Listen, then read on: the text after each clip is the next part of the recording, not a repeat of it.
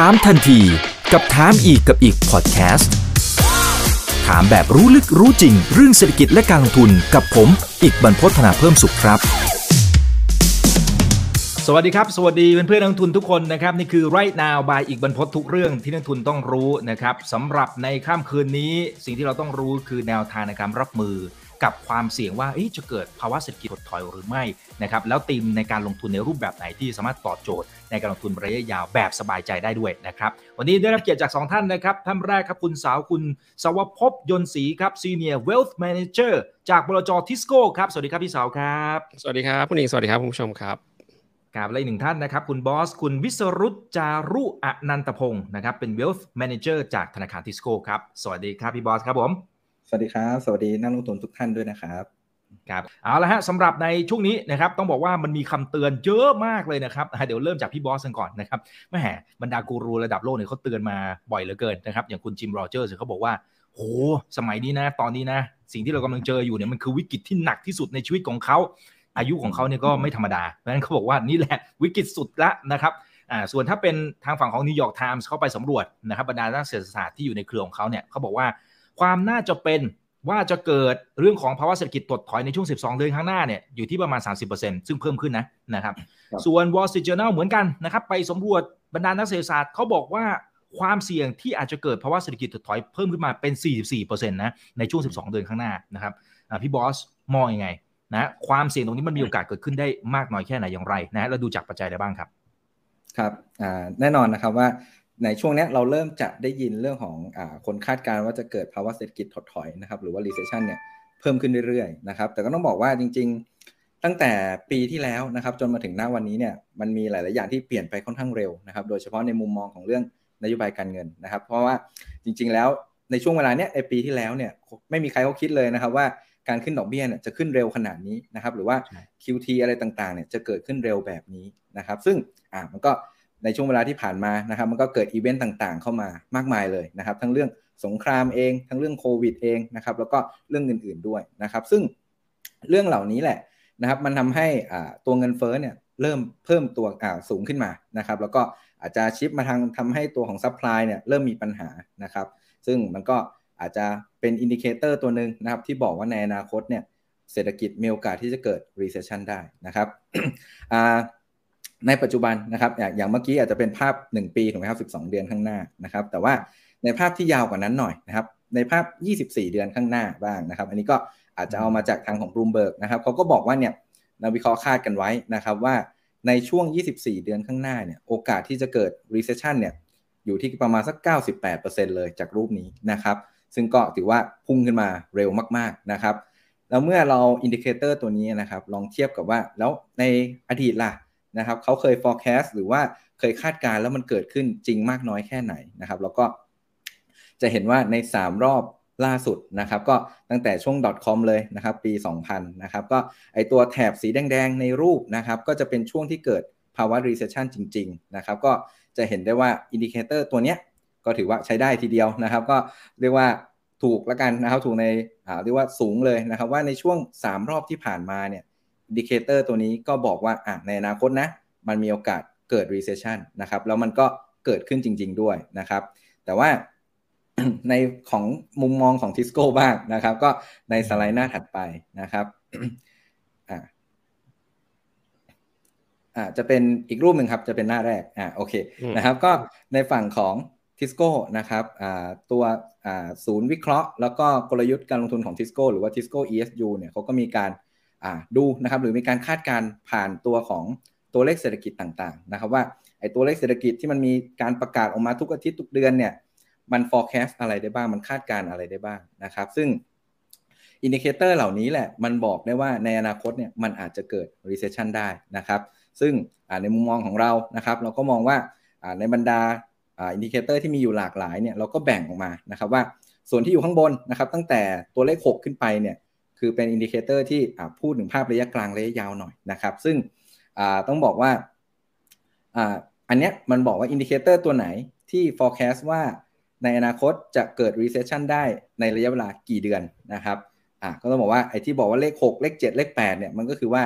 ถ้าตัวเลขนี้นะเป็นสีส้มแล้วนะครับจริงๆเนี่ยตอนแรกจะเป็นสีแดงนะครับ แต่ว่ากลัวมองไม่เห็นกันนะครับ ก็อ่าตัวที่เป็นสีส้มเนี่ยเขาบอกว่าเนี่ย indicator เหล่านี้มันฟ้องแล้วนะ ว่าในโอกาสในอนาคตประมาณสักหกถึงเก้าเดือนเนี่ยมันมีโอกาสเกิด recession สูงมากนะครับ ซึ่งผมก็อาจจะยกตัวอย่าง indicator บางตัวละกันนะครับ อาจจะเป็นอย่างพวก retail sale นะครับหรือว่าตัว consumer confidence ที่มันปรับตัวลดลงมาค่อนข้างเยอะในช่วงที่ผ่านมานะครับหรือว่าตัวยอดขายบ้านใหม่เองก็ตามนะครับ เพราะว่าอย่างที่เราได้เห็นกันนะครับ ปีนี้การขึ้นดอกเบี้ยของเฟดมันมาตลอดเลยนะครับ ซึ่ง เรื่องของการซื้อบ้านขายบ้านเนี่ยมันก็จะค่อนข้างเซนซิทีฟหรืออ่อนไหวกับการขึ้นดอกเบี้ยนะครับเพราะฉะนั้นมันก็เริ่มฟ้องแล้วอะว่าในอนาคตนะอาจจะเกิด recession ได้นะครับแต่ว่าในภาพที่มันสั้นลงมาหน่อยนะครับในภาพภายในสิ้นปีนี้นะครับส่วนใหญ่ยังเป็นสีเขียวอยู่นะครับสีเขียวก็พูดง่ายคือปลอดภัยนั่นเองนะครับว่าอย่างน้อยๆเนี่ยในช่วงถึงสิ้นปีนี้เนี่ยความเสี่ยงในเรื่องของการเกิด recession เนี่ยอาจจะน้อยหน่อยนะครับก็อาจจะเป็นความเสี่ยงในช่วง Q1 ปีหน้าหรือ Q2 ปีหน้านะครับก็อาจจะเป็นช่วงที่เสี่ยงมากขึ้นนะครับแต่ว่าแน่นอนว่า indicator เหล่านี้เราก็อาจจะต้องติดตามมันเรื่อยๆนะครับว่ามันอ่ามัน alert ขึ้นมามากน้อยแค่ไหน หรือว่ามันไฟแดงมันเริ่มปิ๊บปิ๊บปิ๊บหรือยังนะครับก็อาจจะถ้ามีโอกาสก็อาจจะอาจจะเอามาได้อัปเดตกันเรื่อยๆนะครับครับโอเคซึ่งได้ครับมันกายอะเชิญครับเชิญครับอ่าครับครับเชิญต่อได้เลยครับได้ครับพี่บอสโอเคครับก็พอเราเห็นภาพว่าในอนาคตเนี่ยมันมีโอกาส ที่จะเกิด recession ได้นะครับเราก็พยายามมองว่าแล้วโอกาสในการลงทุนเนี่ยมันอยู่ตรงไหนบ้างนะครับเพราะนั้นเนี่ยการที่เราจะไปหาโอกาสในการลงทุนเนี่ยเราคงต้องดูว่าอะแล้วในช่วงที่ผ่านมาที่มันเกิด recession ในครั้งก่อนๆเนี่ยอะไรล่ะที่มันไม่กระทบนะครับหรือว่ากระทบน้อยมากๆก็ตามนะครับ เพราะฉะนั้นเนี่ยเราก็ไปเห็นตัวหนึ่งนะครับ ซึ่งเป็นอะไรที่ก็ค่อนข้างน่าสนใจทีเดียวนะครับ ซึ่งก็คือตัวของค่าใช้จ่ายในเรื่องสุขภาพนะครับ อันเนี้ยสิ่งที่รูปนี้บอกนะครับก็คือเขาบอกว่าตั้งแต่ปี 1970 เลยนะครับค่าใช้จ่ายด้านสุขภาพเนี่ยมันปรับตัวเพิ่มขึ้นตลอดนะครับก็คือว่าในปี 1970 ค่าใช้จ่ายด้านสุขภาพเนี่ยมันอยู่แค่ประมาณสัก 7%ของ GDP เท่านั้นเองนะครับแล้วก็ผ่านระยะเวลามานะครับประมาณสัก 40-50 ปีนะครับจาก 7%ในวันนั้นเนี่ยมันเป็นอยู่ประมาณสัก 20%ในวันนี้นะครับซึ่งก็หมายความว่าแน่นอนครับในช่วง period เนี่ย50 ปีเนี่ยมันเกิด recession หรือเกิดวิกฤตเศรษฐกิจเนี่ยมากมายนะครับ แต่ว่าค่าใช้จ่ายด้านสุขภาพหรือด้าน healthcare เนี่ยมันยังเติบโตขึ้นเรื่อยๆนะครับ เพราะฉะนั้นอ่ะพอเราเห็นแบบนี้แล้วเนี่ยเราก็เริ่มเอ๊ะแล้วนะครับว่าการลงทุนใน healthcare หรือว่าความน่าสนใจของหุ้น healthcare เนี่ยมันก็อาจจะไม่ได้กระทบนะครับภาพ recession นะครับหรือดีไม่ดีเนี่ยอาจจะยังโตอยู่ด้วยซ้ำนะครับ เพราะว่าถ้านึกภาพง่ายๆแล้วกันนะครับว่าสมมติช่วงนี้เศรษฐกิจเริ่มไม่ดีแล้วนะครับ ถามว่า ถ้าเราปวดหัว เราจะไม่ซื้อยากินไหมนะครับ หรือว่าเราจะไม่ไปฉีดวัคซีนหรือเปล่านะครับ ก็คงไม่นะครับ เพราะฉะนั้นมันก็เลยกลายเป็นว่าสินค้าเหล่านี้หรือว่าผลิตภัณฑ์เหล่านี้เนี่ยมันเป็นผลิตภัณฑ์ที่เราต้องใช้นะครับ ไม่ว่าเศรษฐกิจจะดีไม่ดี เราก็ยังต้องฉีดวัคซีนอยู่ถูกไหมครับอ่าใช่นะครับ หรือเราต้องไปหาคุณหมออะไรต่างๆนะแล้วเราไม่สามารถต่อรองราคาด้วยนะพี่บอสไม่ใช่ว่าไม่ใช่มันเหมือนกับสมมติเราไปซื้อสินค้า เรายังบอกเฮ้ยพ่อค้าแม่ค้าช่วยลดให้หน่อย แต่คุณหมอเราบอกไม่ได้นะถูกไหมฮะเออเพราะฉะนั้นตรงนี้มันเป็นอีกหนึ่งเสน่ห์ของกลุ่มนี้ อืมอ่าใช่ถูกต้องเลยครับ เวลาคุณหมอให้บินมาเนี่ย เราก็ได้แต่นั่งตาปริบๆนะครับ แล้วก็เดินไปที่แคชเชียร์จ่ายเงินนะครับอ่าใช่ก็เป็นแบบนั้นแหละครับ ไม่ว่าจะเป็นทั้งในไทยแล้วก็ต่างประเทศก็ภาพเหมือนเหมือนกันนะครับอ่าซึ่งพอเป็นแบบนี้นะครับ แต่ว่าพอในสไลด์ถัดไปนะครับอ่าอย่างในช่วงนี้เราก็จะเห็นว่า ความเสี่ยงในเรื่องของเศรษฐกิจ หรือว่านโยบายการเงินที่ตึงตัวของทางสหรัฐเองเนี่ยหรือว่าในแต่ละประเทศเนี่ยมันก็มีเพิ่มมากขึ้นมาเรื่อยๆนะครับแล้วกลุ่มนี้เนี่ยหรือว่า indicator ตัวนี้เนี่ยมันกระทบยังไงกับกลุ่มของ healthcare บ้างนะครับแล้วก็เริ่มสงสัยแล้ว เพราะว่าแน่นอนครับว่าในช่วงที่ผ่านมาเนี่ยตลาดหุ้นก็ปรับตัวลดลงไปค่อนข้างเยอะในหลาย ๆ กลุ่มถูกไหมครับอ่าเพราะนั้นเราก็มองว่าถ้าแบบนั้นเนี่ยนโยบายการเงินที่ตึงตัวแบบเนี้ยมันกระทบกับกลุ่ม healthcare ไหมนะครับเราก็มาเทียบกับว่า อ่าอันนี้เราใช้ตัวของ Goldman Sachs Financial Condition นะครับก็คือจะรวมปัจจัยความเสี่ยงต่างๆ ในเรื่องของนโยบายการเงินนะครับเอามารวมแล้วก็พลอตเป็นตัวของ Index นะครับแล้วก็เอามาเปรียบเทียบกับตัวผลประกอบการของหุ้น healthcare นะครับเราก็จะบอกได้ว่าอะในช่วงประมาณตั้งแต่ปี 1992 เนี่ยประมาณสัก 30 ปีที่ผ่านมาเนี่ยเวลาที่ตลาดนะมีความเสี่ยงมากขึ้น หรือว่านโยบายการเงินเนี่ยเริ่มตึงตัวมากขึ้นเนี่ยหุ้นในกลุ่ม healthcare เนี่ยผลประกอบการเขาไม่ได้กระทบเลย นะครับ ก็คือผลผลประกอบการเนี่ยยังเติบโตได้เรื่อยๆนะครับ แน่นอนว่าในช่วงที่ความเสี่ยงมากขึ้นเนี่ยราคาหุ้นก็อาจจะมีการปรับตัวลดลงไปบ้างนะครับ แต่สุดท้ายแล้วเนี่ยเราก็คงต้องพิจารณาในเรื่องของผลประกอบการว่า ถ้าผลประกอบการยังดีอยู่ แล้วราคาหุ้นปรับตัวลดลงไปเนี่ยก็จะเป็นโอกาสในการลงทุนนั่นเองนะครับอ่าแล้วก็นอกจากที่เราจะลองเทียบในเรื่องของนโยบายการเงินที่ตึงตัวแล้วเนี่ยเราก็ยังเทียบว่าอะแล้วภาพคริสิสหรือว่าอ่า ตัววิกฤตเศรษฐกิจรวมถึง recession ในช่วงที่ผ่านมาในแต่ละรอบเนี่ยตัว EPS หรือว่าตัวผลประกอบการของหุ้นกลุ่ม Healthcare เนี่ยเขาเป็นยังไงบ้างนะครับ แล้วก็เอาลองมาเอามาเทียบกับหุ้นโดยรวมของตลาดสหรัฐนะครับแล้วก็พบว่าเส้นสีน้ำเงินนะครับ ซึ่งแทนด้วยผลประกอบการในหุ้นกลุ่ม Healthcare เนี่ยในช่วงประมาณสัก 30 ปีที่ผ่านมาเนี่ยแล้วก็รวมถึงเทียบในช่วงที่เกิด recession ด้วยเนี่ยเขาก็เติบโตตลอดเช่นเดียวกันนะครับ ในขณะที่เส้นสีชมพูนะครับตัวตลาด S&P 500เนี่ยหุ้นโดยรวมของสหรัฐเนี่ยเขาปรับตัวลดลงนะครับ อันนี้คือในมุมของผลประกอบการนะครับ ก็ในแถบสีแดงเหมือนเดิมนะครับ แถบสีแดงคือช่วงที่เกิด recession นั่นเองนะครับ เพราะฉะนั้นเนี่ยเราก็จะบอกได้ว่านอกจากภาพระยะยาวของหุ้นกลุ่ม healthcare ที่มันจะเติบโตขึ้นอย่างตลอดแล้วเนี่ยหรือว่าเติบโตขึ้นเรื่อยๆเนี่ยในช่วงที่เกิด crisis หรือว่าเกิด recession เองเนี่ยเขาก็ไม่ได้รับผลกระทบด้วยนะครับ เพราะฉะนั้นเราก็มองว่าอะ ในครั้งนี้ซึ่งก็จะเป็นอีกครั้งหนึ่งที่เราคิดว่าน่าจะเกิด recession เนี่ยผลประกอบการของหุ้นเฮลท์แคร์เนี่ยก็น่าจะไม่ได้รับผลกระทบเช่นเดียวกันนะครับ ก็เป็นอะไรที่ค่อนข้างน่าสนใจทีเดียวนะครับ ซึ่งแต่ถ้าจะให้พูดต่อยนิดนึงนะครับว่าณวันนี้เนี่ยจริงๆเนี่ยเราเนี่ยอาจจะไม่ได้ให้ความสำคัญล้วว่าเงินเฟ้อเดือนนี้เงินเฟ้อเดือนหน้า หรือว่าการขึ้นดอกเบี้ยในงวดถัดๆไปเนี่ยเขาจะปรับเพิ่มขึ้น เร็วช้าอะไรยังไงขนาดไหนนะครับ คือถ้าถามว่าสำคัญไหมก็โอเคแหละสำคัญนะครับ แต่ว่าเราไม่ได้ให้น้ำหนักมากแล้วนะครับ เพราะว่าพอเฟดเขาบอกว่าอะเดี๋ยวยังไงเนี่ยเขาต้องเอาเงินเฟอ้อให้ลงนะครับ ใช้ทุกวิถีทางเพื่อควบคุมหรือว่าเพื่ออ่า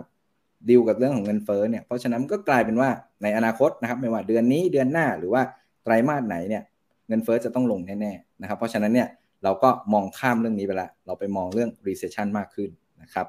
อ่าซึ่ง ในสไลด์ถัดไปครับพี่เหลาโอเคนะครับ ซึ่งจริงๆ ในเรื่องของบอลยูในปัจจุบันนะครับ เรามองว่า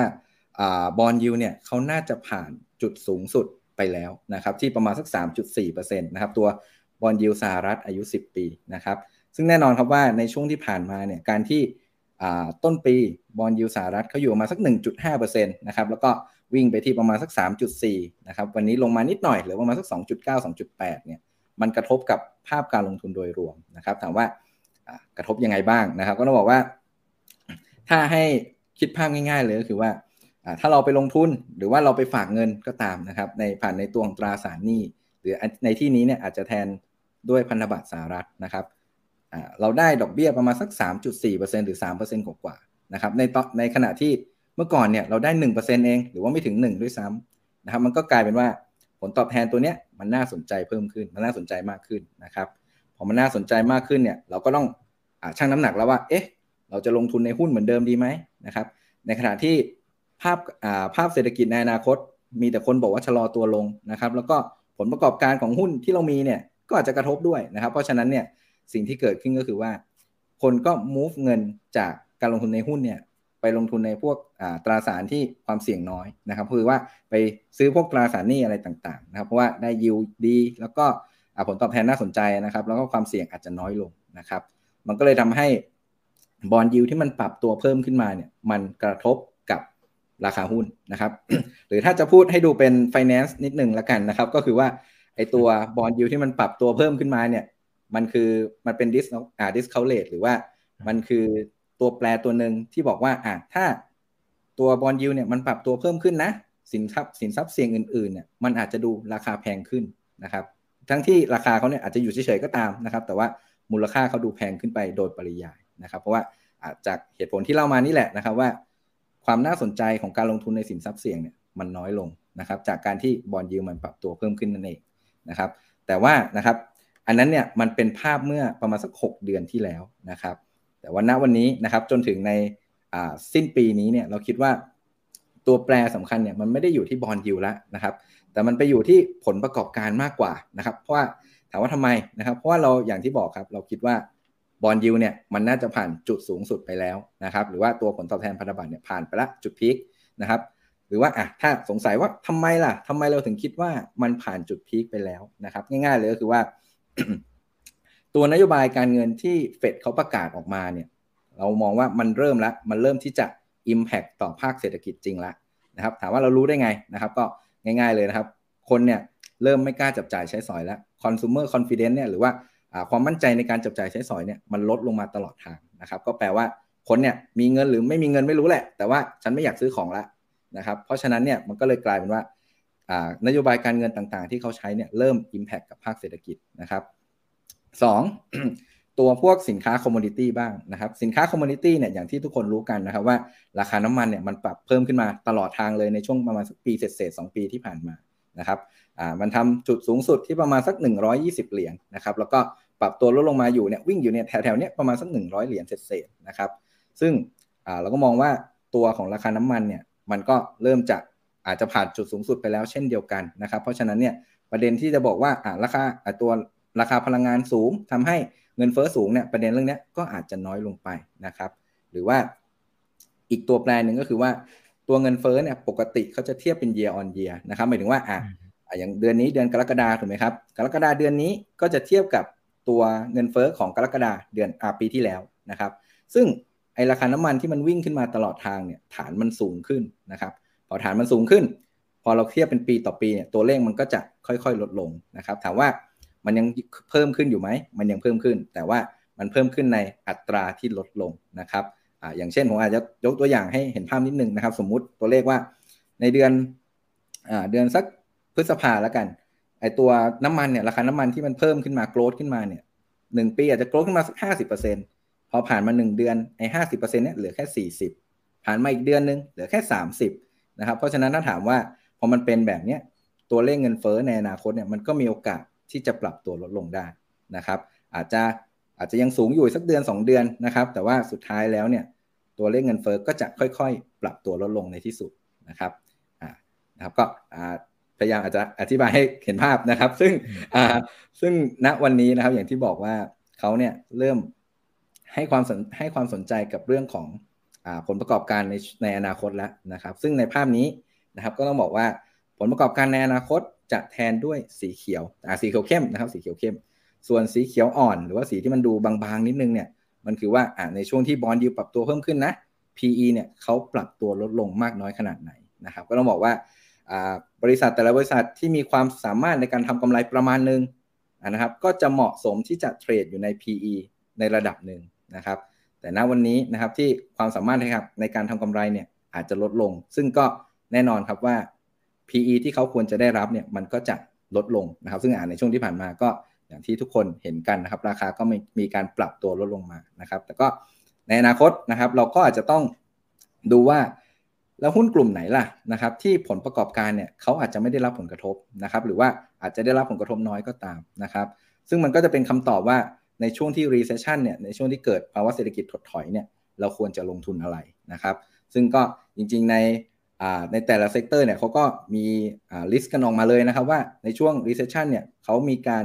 ปรับตัวเพิ่มขึ้นลดลงยังไงบ้างในในมุมของผลประกอบการนะครับ ซึ่งก็จะอยู่ในตารางนี้นะครับอ่าต้องบอกว่าอันนี้เราก็ไป list มานะครับว่าในแต่ละ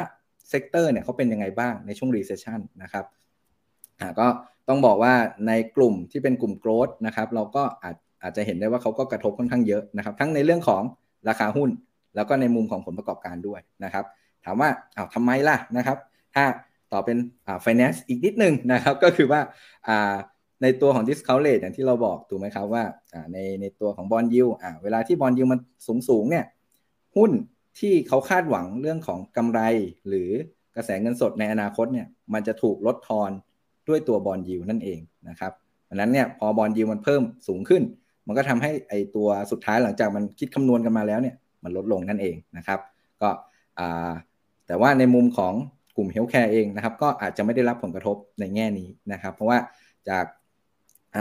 ตัวของ recession ในช่วงหลาย ๆ ครั้งที่ผ่านมาในอดีตเนี่ยอันนี้ก็อาจจะตั้งแต่ปี 2000 เช่นเดียวกันนะครับ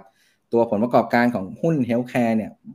อาจจะบอกได้ว่าไม่ได้รับผลกระทบเลยนะครับ จากช่วง recession นะครับเนี่ยก็จากตัวเลขที่เราเห็นนะครับ ก็ทั้ง 0%ลบ 0.1 แล้วก็ 0.0%ทั้งนั้นเลยนะครับ นอกจากนั้นเนี่ย ใน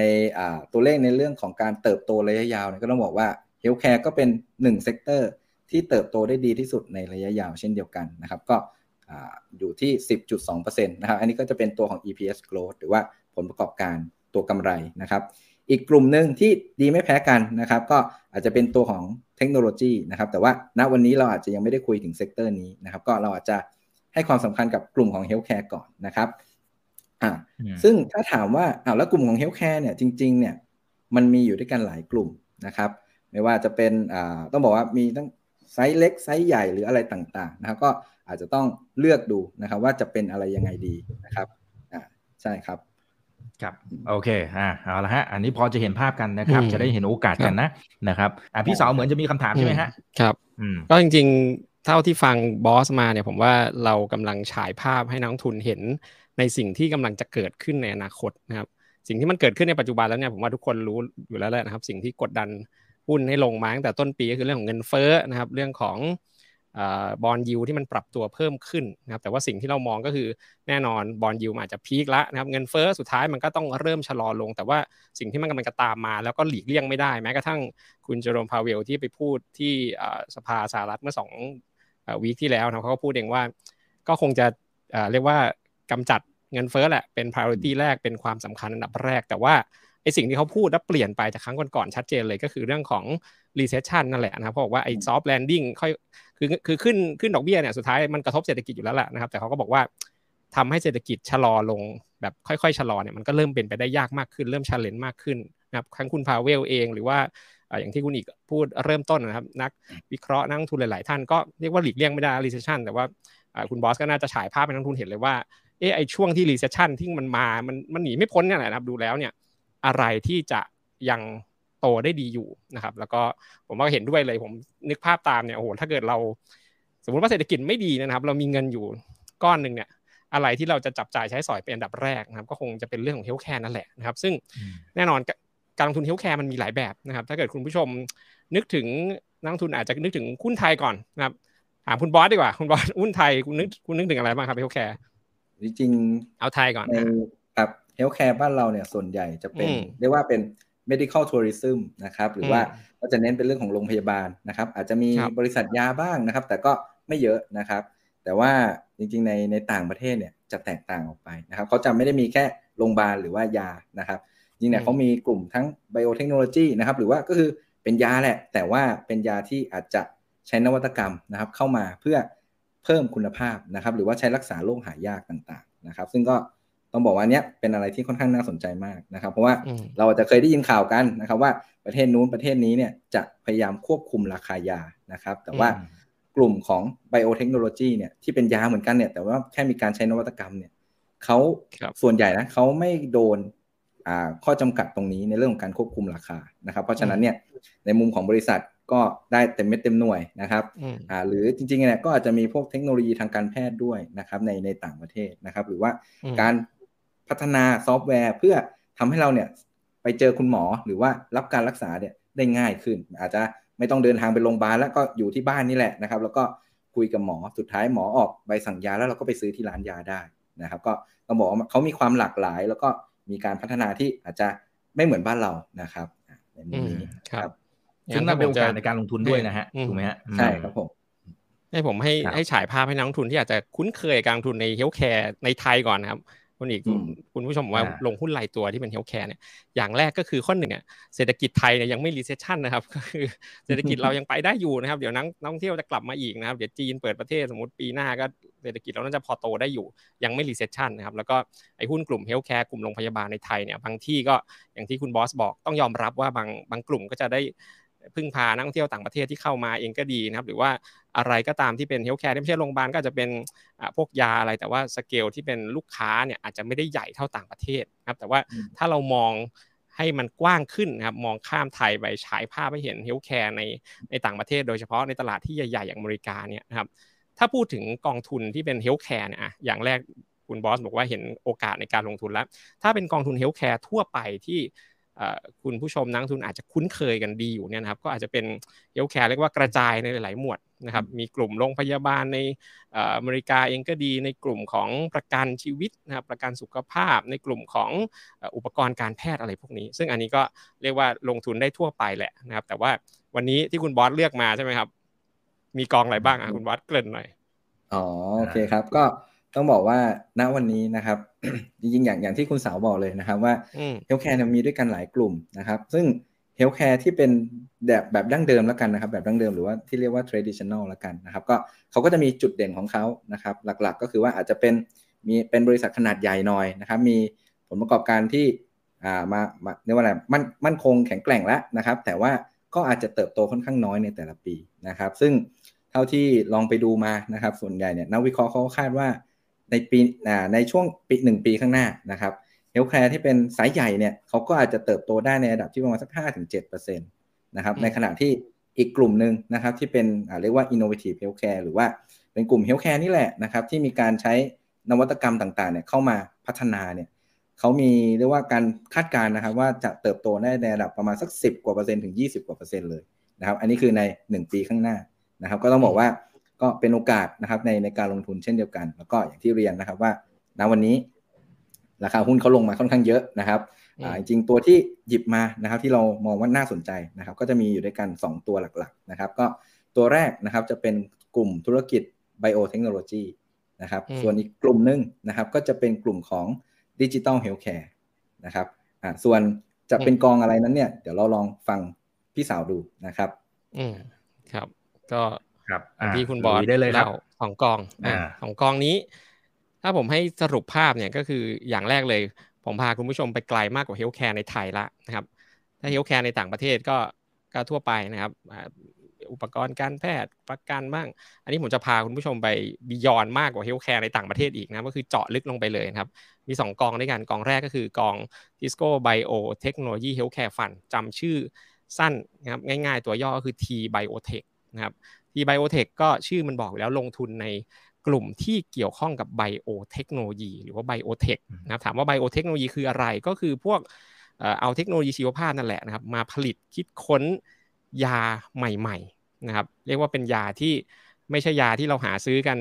เดินไปร้านขายยาแล้วแก้ปวดหัวอะไรแบบนี้นะเป็นยาเรียกว่ารักษาโรคที่หายากเป็นตัวยาใหม่ ๆ ที่ไม่เคยถูกคิดค้นขึ้นมาก่อนนะครับเรียกว่าเอา เทคโนโลยีที่มีอยู่เนี่ยนะครับ ก็ไปคิดค้นวิจัย แล้วก็เอายาพวกนี้มารักษาโรคที่บางทีอาจจะเราคิดว่ามันไม่มีทางรักษาได้ไม่มีทางที่จะเอายามาทำให้กินแล้วดีขึ้นได้ แต่ว่าด้วยเทคโนโลยีไบโอเทคเนี่ยนะครับมันจะทำให้คิดค้นยาพวกนี้ขึ้นมาได้นะครับ นี่คือสาเหตุที่ว่ามันเจาะลงไปลึกกว่า healthcare นะครับแล้วถามว่าเอ๊ะทำไมต้องลงตัว biotechnology นะครับ equity fund กองเนี้ยนะครับที biotech เนี่ย อย่างแรกเลยก็อย่างที่บอกนะครับไอไบโอเทคโนโลยีเนี่ยมันขับเคลื่อนด้วยการวิจัยแล้วก็พัฒนาตัวยาใหม่ๆนะครับเรียกว่าไม่ใช่ยาที่คุณผู้ชมจะนึกภาพตามแล้วบอกโอ้โห เราไปยาสามัญประจำบ้านที่เราติดบ้านไว้นะอันนี้เป็นยาที่รักษาโรคที่มันมีความซับซ้อนแล้วก็เป็นตัวยาใหม่ ๆ นะครับ อันที่ 2 ก็คือแน่นอน บริษัทพวกนี้นะครับ บางทีผมเอ่ยชื่อมาเนี่ยเดี๋ยวให้คุณผู้ชมไปดูข้างในเนี่ยคุณผู้ชมอาจจะไม่เคยได้ยินชื่อนะครับเป็นบริษัทขนาดกลางขนาดเล็กก็มี แต่แน่นอนบริษัทขนาดกลางขนาดเล็กพวกนี้นะครับพอเรียกว่าคิดค้นยาขึ้นมาได้นะครับ FDA หรือว่าองค์การอาหารและยาของสหรัฐเขา approve นะครับออกขายได้ บริษัทใหญ่ ๆ ก็สนใจซื้อกิจการไปนะครับอยู่ดีหุ้นก็อาจจะขึ้นตูมหนึ่งนะครับเดี๋ยวผมมีตัวอย่างให้ดูบางบางตัวเนี่ยขึ้นมาวันหนึ่งหกสิบเจ็ดสิบเปอร์เซ็นต์ก็มีนะครับพอมีข่าวว่าบริษัทยาใหญ่ๆเขามาซื้อกิจการนี่ก็ถือเป็นอีกหนึ่งโอกาสนะครับและอันที่ 3 ก็คือตัวของกองเนี้ยนะครับทิสโก้ไบโอเทคโนโลยีเนี่ย ลงทุนผ่านผู้จัดการกองทุนที่มีความเชี่ยวชาญในการคัดสรรหุ้นพวกนี้นะครับ เราลงทุนผ่านกอง Polar Biotechnology นะครับผมว่าคุณผู้ชมฟังแล้วก็น่าจะนึกภาพตามละนะครับ กองนี้มันเกี่ยวกับยา แล้วก็ยาที่รักษาโรคที่มีความซับซ้อนเป็นยาชนิดใหม่ ๆ ที่อาจจะไม่เคยถูกคิดค้นขึ้นมาก่อนนะครับ ผมขออนุญาตหยิบยกคำพูดของอ่าเรียกว่าเป็น คำขวัญก็ได้นะครับของตัวของกองทุนไบโอเทคนี่แหละนะครับเขาใช้คำว่า investing in the best people นะครับ using the best science to develop the best new medicine อ่าเราลงทุนในคนที่เรียกว่ามีศักยภาพเก่งที่สุดในกลุ่ม healthcare เนี่ยนะครับ แล้วก็ใช้เทคโนโลยีใช้วิทยาศาสตร์ที่มันดีที่สุดนะครับ เพื่อพัฒนาตัวยาขึ้นมาใหม่ยาครับยาที่ดียาที่มีประสิทธิภาพนะครับอันนี้คือคอนเซปต์ของกองทุน นะครับทีนี้เราไปดูกันว่าเอ๊ะกองทุนเขามีข้อดีมีหลักการลงทุนยังไงนะครับ อย่างแรกไอ้โรคซับซ้อนที่ผมบอกเนี่ยนะครับมันไม่ใช่แค่ว่าเราโฟกัสไปเฉพาะโรคบางโรคเท่านั้นนะครับเป็นโรคที่ครอบคลุมนะครับซับซ้อนหายากโรคเกี่ยวกับมะเร็งเอ่ยนะครับโรคเกี่ยวกับระบบประสาทระบบโรคการติดเชื้อโรคการอักเสบนะครับโรคแรดิซีโรคที่หายากต่างๆนะครับกองทุนนี้มีลงทุนในบริษัทที่คิดค้นยารักษาโรคเหล่านี้หมดเลยนะครับเรียกว่าครอบคลุม ทุกโรคเลยนะครับ คุณบอสคุณอิกสักโรคไหมครับไม่เอานะครับ ไม่เอาครับไม่เอาครับ ไม่เอานะครับ ต่อมานะครับก็คือเรื่องของผลการดำเนินงานนะครับ บริษัทเนี้ยนะครับบริษัทที่อยู่ในกองทุน T Biotech กอง Master Fund ชื่อ Polar Biotech เนี่ยครับเขาก็ลงทุนกระจายนะครับในหลาย ๆ บริษัทที่คิดค้นยาอย่างที่ผมยกตัวอย่างให้ดูเนี่ยนะครับ แน่นอนนะครับในช่วงที่เศรษฐกิจดีไม่ดีก็ตามนะครับ อย่างที่คุณบอสยกตัวอย่างไปเฮลท์แคร์เนี่ย รายได้ อันนี้คือหุ้นที่อยู่ในกองทุนครับเฉลี่ยแล้วเนี่ยรายได้นะครับ operating income นะครับก็มีโอกาสที่จะเติบโตนะครับคาดการณ์อันเนี้ยในปี 2020 21นะครับ22 เต็มปีเนี่ยคาดการไว้เท่าไหร่แล้วก็ในปีหน้า 2023 ก็ยังคาดการว่าจะเติบโตได้ดีอยู่สำหรับสำหรับรายได้ของบริษัทที่อยู่ในกองทุนนี้นะครับ แล้วก็ที่ผมยกตัวอย่างอันเนี้ยอยากเล่ามากก็คือตัวของ บริษัทที่มันอยู่ในกองทุนเนี่ยนะครับบางบริษัทเขาอาจจะไม่เคยได้ยินชื่อเท่าไหร่นะครับ Biohaven นะคุณผู้ชมอาจจะไม่เคยได้ยินชื่อ แต่ถ้าผมถามว่าไฟเซอร์เนี่ยคุณอิกน่าจะเคยได้ยินใช่ไหมครับคุณผู้ชมน่าจะเคยได้ยินนะครับไฟเซอร์นี่เราก็บางคนน่าจะสองเข็มอยู่ที่แขนแล้วนะไฟเซอร์ก็เป็นบริษัทยาขนาดใหญ่นะครับไอบริษัทที่ชื่อว่า Biohaven ซึ่งคุณผู้ชมอาจจะไม่เคยคุ้นชื่อเนี่ยครับจริงๆเขาเป็นบริษัทยาที่คิดค้นยารักษาไมเกรนนะครับยารักษาไมเกรน ที่ชื่อว่า n o t e c h นะครับ บริษัทนี้ก็เรียกว่าคิดค้นยานี้ขึ้นมานะครับ แล้วก็เรียกว่า FDA เนี่ย approve นะครับทำตลาดได้แล้วไฟเซอร์ก็เห็น opportunity เห็นโอกาสก็ไปซื้อนะครับ ควบรวมกิจการนะครับ เงินใช้เงินประมาณ 11 บิลเลียนเลยนะครับ11,000 ล้านบาท พอซื้อเสร็จนะครับ หุ้น BioHaven ในวันนั้นนะครับ ที่มีข่าวว่าไฟเซอร์ซื้อเสร็จเนี่ย ปรากฏว่าหุ้นขึ้นมาถึง 68% ในวันเดียวนะครับในวันเดียว แล้วก็ตอนนี้ก็ยังมีสัดส่วนลงทุนในกองทุน T Biotech ของเราด้วยนะครับสำหรับตัว BioHaven นี่ก็เป็นหนึ่งตัวอย่างนะครับ ว่าเอ๊ะทำไมกองทุนนี้ถึงมีความน่าสนใจลงหลากหลายนะครับกำไรรายได้ยังเติบโตได้ดีอยู่ แล้วก็ที่สำคัญมีหุ้นนะครับบริษัทขนาดกลางขนาดเล็กที่เราอาจจะไม่เคยได้ยินชื่อ แต่ว่ามีโอกาสที่บริษัทใหญ่ๆพวกนี้จะเข้ามาซื้อมาควบรวมกิจการและราคาหุ้นมันก็จะขึ้นไปนะครับ ในอดีตนะครับไม่เฉพาะ BioHaven ที่ถูก ไฟเซอร์ซื้อเท่านั้นนะคุณผู้ชมปรากฏว่าตั้งแต่จัดตั้งกองทุนมาตั้งแต่ปี 2013 นะครับ มีบริษัทที่กองทุนลงทุนเนี่ยนะครับ บางตัวเนี่ยลงแต่ IPO เลยนะครับ ถูกควบรวมกิจการถูกซื้อกิจการไปแล้วถึง 33 แห่งนะครับ 33 แห่งก็เฉลี่ยปีหนึ่งแล้วมากกว่า 1 บริษัทนะครับ ตั้งมาประมาณสัก 8-9 ปีเนี่ยก็มี 33 แห่งด้วยกัน บริษัทที่ถูกควบรวมกิจการไปนะครับ ทีนี้มาดูว่าไอ้หุ้นที่บอกว่า รายได้ยังโตดีอยู่รักษาโรคหลาย ๆโรคที่เป็นโรคหายากนะครับเขาหาหุ้นนี้มาอย่างไงและหาโดยใครอันนี้สำคัญมากนะครับ แน่นอนคงไม่ใช่เอาผู้จัดการกองทุนที่อาจจะมีความเชี่ยวชาญในการลงทุนหุ้นทั่วไปได้แน่นอนครับ ต้องมีความสเปซิฟิกต้องมีความเชี่ยวชาญในด้านนี้นะครับ อย่างแรกเลยก่อนก็คือเขาหาหุ้นทั่วโลกเลยนะครับ ที่เกี่ยวข้องกับไบโอเทคเนี่ยปรากฏว่ามีประมาณสัก 700 ตัวด้วยกันนะครับ700 ตัวเนี้ยนะครับเขาก็ คัดกรองนะครับให้มันเหลือสักเป็น high conviction port เลยนะครับ 40ถึง60 ตัวนะครับลงแค่นี้นะครับ 10ถึง60 ตัวอ่า40ถึง60 ตัว แต่ว่ามันจะไม่ได้มีความเสี่ยง เรียกว่าเต็มที่เพราะว่าเขาจะ cap นะครับหุ้นแต่ละตัวเนี่ยนะครับใน 10 อันดับแรกเนี่ยอยู่ที่ประมาณสัก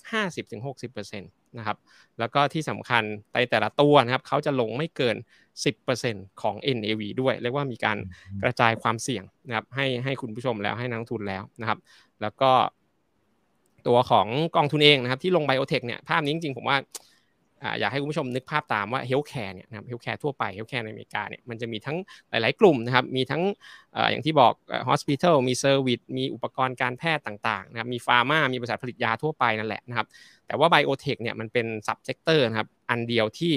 เรียกว่ากระจายลงนะครับมีทั้งหุ้นกลางหุ้นเล็กอย่างที่บอก แล้วก็หุ้นขนาดใหญ่ด้วยนะครับมีการกระจายความเสี่ยงในตัวนะครับและที่สำคัญพอเขาได้หุ้นมาเนี่ยนะครับ ไอ้สี่สิบถึงหกสิบตัวที่อยู่ในพอร์ตเนี่ยเขาก็จะมีการกระจายลงด้วย ไม่ได้กระจุกแต่หุ้นกลางหุ้นเล็กหรือว่าหุ้นใหญ่แต่เพียงอย่างเดียวนะครับ